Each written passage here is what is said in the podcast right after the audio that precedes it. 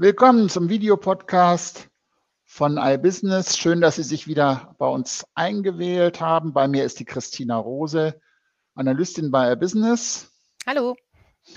Mein Name ist Joachim Graf. Wir sprechen heute über etwas, was, glaube ich, jeden, der im Geschäftsleben unterwegs ist, ganz persönlich auftrifft, nämlich über Mitarbeiterwerbung. Und da gibt es ja inzwischen wohl eine ganze Menge an Problemen, die sich da aufstauen. Christina, du hast das analysiert. Ja, genau. Also das Stichwort War of Talents ist ja nun alles andere als neu, äh, wird aber irgendwie immer dramatischer, hat man das Gefühl, ähm, weil es nämlich mittlerweile Studien gibt, die zeigen, dass die Unternehmen in der Hinsicht einfach noch sehr, sehr passiv sind. Und das erstaunt angesichts einfach der Dringlichkeit dieses ganzen Themas. Ähm, das ist schon ganz schön, äh, ja, ernüchternd. Und ich habe letztens äh, eine interessante Studie gelesen äh, von Virtual Identity und Job Teaser, die äh, herausgefunden haben, als sie einfach mal untersucht haben, wie so das, das Thema, die Situation im Mittelstand, es war der deutsche Maschinenbau, immerhin nach der Automobilindustrie der zweitgrößte Industriesektor, äh, wieso der, der Status quo ist so bei ausgesuchten Unternehmen und ähm, ja, kurz zusammengefasst, recht ernüchternd. Ähm, die haben zwar sowas wie natürlich Karriere-Website, äh, die aber nicht entsprechend den Ansprüchen der Generation Z gepflegt wird. Ähm, und selbst wenn sie auf Social-Media-Kanälen aktiv sind, dann ist das halt, ja, dann ist das der Facebook-Auftritt, der zehn Jahre alt ist, der natürlich diese Zielgruppe auch nicht erreicht. Äh, Instagram, TikTok, Fehlanzeige. Also pff, kurz zusammengefasst noch mächtig viel Luft nach oben also nur, dass man sich das ja nochmal in, ins, äh, in die Erinnerung ruft. Also wir haben ja nicht nur das Problem, dass wir einzelne Jobs nicht besetzen können, also Programmierer beispielsweise oder von mir aus auch Elektroniker, sondern wir haben ja ein strategisches Problem, nämlich dass immer weniger junge Leute in dieser Gesellschaft arbeiten, gleichzeitig auf der anderen Seite eine Menge von Menschen in Rente gehen, also der Arbeitsmarkt insgesamt schrumpft und es auch nicht genügend Leute nachkommen, also gerade was das Thema Zuwanderung angeht. Das war ja 2015, 2016 ganz, ganz gut. Da kamen auch viele Leute rein. Inzwischen ist das nicht mehr so. Und wir haben tatsächlich das Problem, dass wir Nachwuchs brauchen. Alle Unternehmen haben das. Es ist ein Thema, das sich tatsächlich auch verschärft. Also nicht sie nur sich gegenseitig die Mitarbeiter abwerben, sondern die Leute, die aus der Schule, die aus der Universität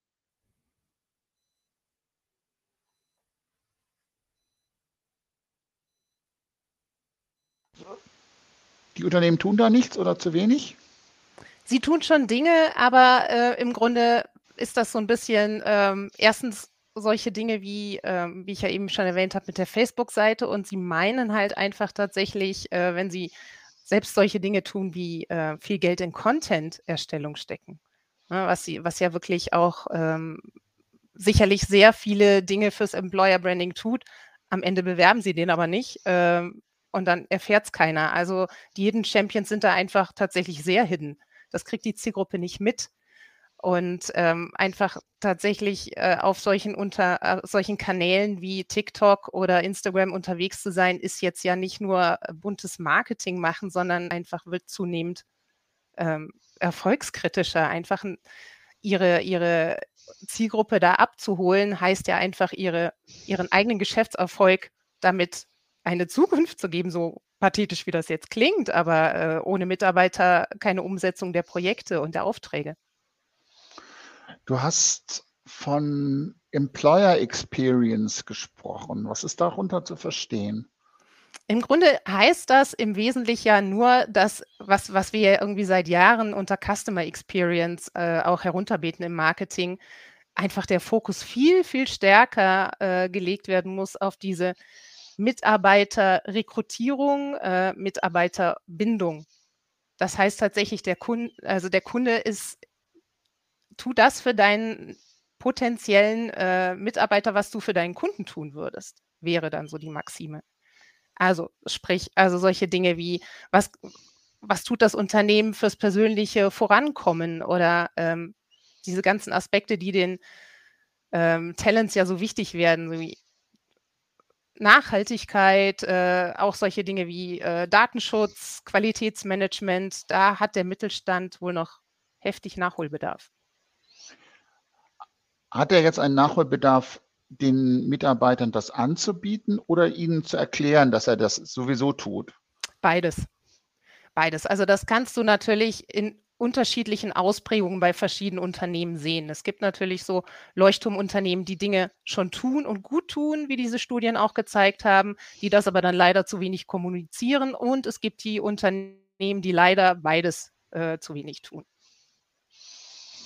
Jetzt ist das natürlich, wenn ich als Schulabgänger mir überlege, irgendwo hinzugehen oder als ähm, Universitätsabgänger, dann habe ich große Marken im Kopf, weil die kenne ich natürlich. Ich will zu Google gehen, ich will zu BMW gehen. Das sind ja auch das, was Studien sagen, wo ähm, die, die Potentials hingehen wollen, nämlich zu den coolen Marken. Oder wenn man es im Bereich E-Commerce anguckt, die, äh, die Menschen wollen dann zu Zalando gehen und nicht zu einem mittelständischen Versandhandelsunternehmen, auch wenn das eigentlich vielleicht möglicherweise sogar den interessanteren Job hat. Das heißt, ist es jetzt ein nicht am Ende doch ein Marketingthema für die, für die Unternehmen? Auf jeden Fall auch ein Marketingthema. Und ich glaube, das ist auch eins der Hauptprobleme. Sie verstehen es zu wenig als Marketingthema. Das verbleibt ganz oft noch so in der HR-Abteilung und die kümmern sich ja seit Jahren, Jahrzehnten drum. Hat man so den Eindruck, ist so äh, der Standpunkt dieser Unternehmen. Aber dass das ja so erfolgskritisch ist, dann ist es natürlich ein Marketingthema. Die Außendarstellung, die Wirkung, ähm, einfach diese ganze, ja, dieses Image transportieren, um auch nicht nur zu begeistern, sondern zu halten. Klar, das ist auf jeden Fall ein Marketingthema und wird es auch immer mehr. Auf jeden Fall. Also halten wir das nochmal fest. Das heißt, eines der zentralen Probleme, das mittelständische Unternehmen haben, ist, selbst wenn sie ähm, Stellen haben, die eigentlich geeignet sind für eine Generation Z oder eine Generation Alpha irgendwann mal. Ähm, es weiß einfach niemand. Die Marken sind nicht so bekannt außerhalb sozusagen der jetzt dieser, dieser Kernmärkte. Äh, ich weiß auch nicht, in, wer Marktführer bei Kugellagern ist oder was auch immer und ob das toll ist oder nicht. Logischerweise. Und ist das jetzt etwas, wer muss da sich jetzt bewegen? Die Marketingabteilung muss sich bewegen, die, die entsprechenden Agenturen, müssen sich die HR-Abteilungen bewegen oder die Geschäftsführung? Ich denke dann alle, alle letzten Endes zusammen. Ne? Also von wem der Impuls letzten Endes ausgeht, hängt sicherlich auch damit zusammen, wie die Unternehmenskultur einfach ist. Aber äh, so dieses Image glaubhaft nach außen transportieren zu können, heißt ja auch, äh, also auch wenn es schon so abgedroschen klingt, aber dieses ja gesamtheitlich zu leben im Unternehmen. Das heißt, das muss die Führung vorleben, das muss die HR-Abteilung transportieren, das muss das Market, äh, Marketing transportieren, kommunizieren. Ähm, also im Grunde betrifft diese, diese Anforderung an das ähm, Employer-Branding ähm, ja so viel mehr, glaube ich, als, als Unternehmen gerade so auf dem Schirm haben. So, es ist eben kein HR-Thema, sondern eins der, der Kultur äh, dessen, was sie sich künftig auch für ein Image geben wollen nach außen hin, was sie transportieren wollen, für was sie stehen wollen. Und das ist ja das, wonach diese Generation sucht, nach genau diesen Werten. Also ein ganzheitliches Thema, eines mehr, dass, dass man sozusagen auf C-Level-Ebene diskutieren und klären muss und eben diese unterschiedlichen Dinge ähm, zusammenbringen. Das heißt, die haben ja einen Marketingauftritt, sie haben ja auch vielleicht sogar eine Unternehmensvision, sie haben sicher ähm, Employer Branding Seiten, wo Karriereseiten, wo wo beschrieben wird, wie toll das ist, wenn man da arbeitet. Auf der anderen Seite gibt es tatsächlich, wenn man sich Instagram oder TikTok oder andere Sites anguckt, schon auch den einen oder anderen, der da relativ rege ist, auch von Unternehmen, von denen man das gar nicht so denkt, ähm, auch kleinere Unternehmen. Das heißt, da gibt es auch Cases, die man sich angucken kann. Ich glaube, der Punkt ist, ist ähm, die äh, Generation Z oder andere junge Zielgruppen leben ja, denen ist das schon okay, wenn das jetzt nicht so geleckt ist, wenn da nicht 250.000 Euro Design im, in irgendeinem Webauftritt ist, sondern wenn das der Chef selber macht. Und Hauptsache, man kriegt nachher den, so ein Ding zu sagen, das gucke ich mir doch mal an. Vielleicht muss es ja doch nicht Google sein. Vielleicht gehe ich dann doch lieber ähm, zu einem Softwareunternehmen um die Ecke oder vielleicht ich wollte ja eh irgendwas mit, mit den Händen machen. Vielleicht Maschinenbau ist ja vielleicht doch das richtige Thema.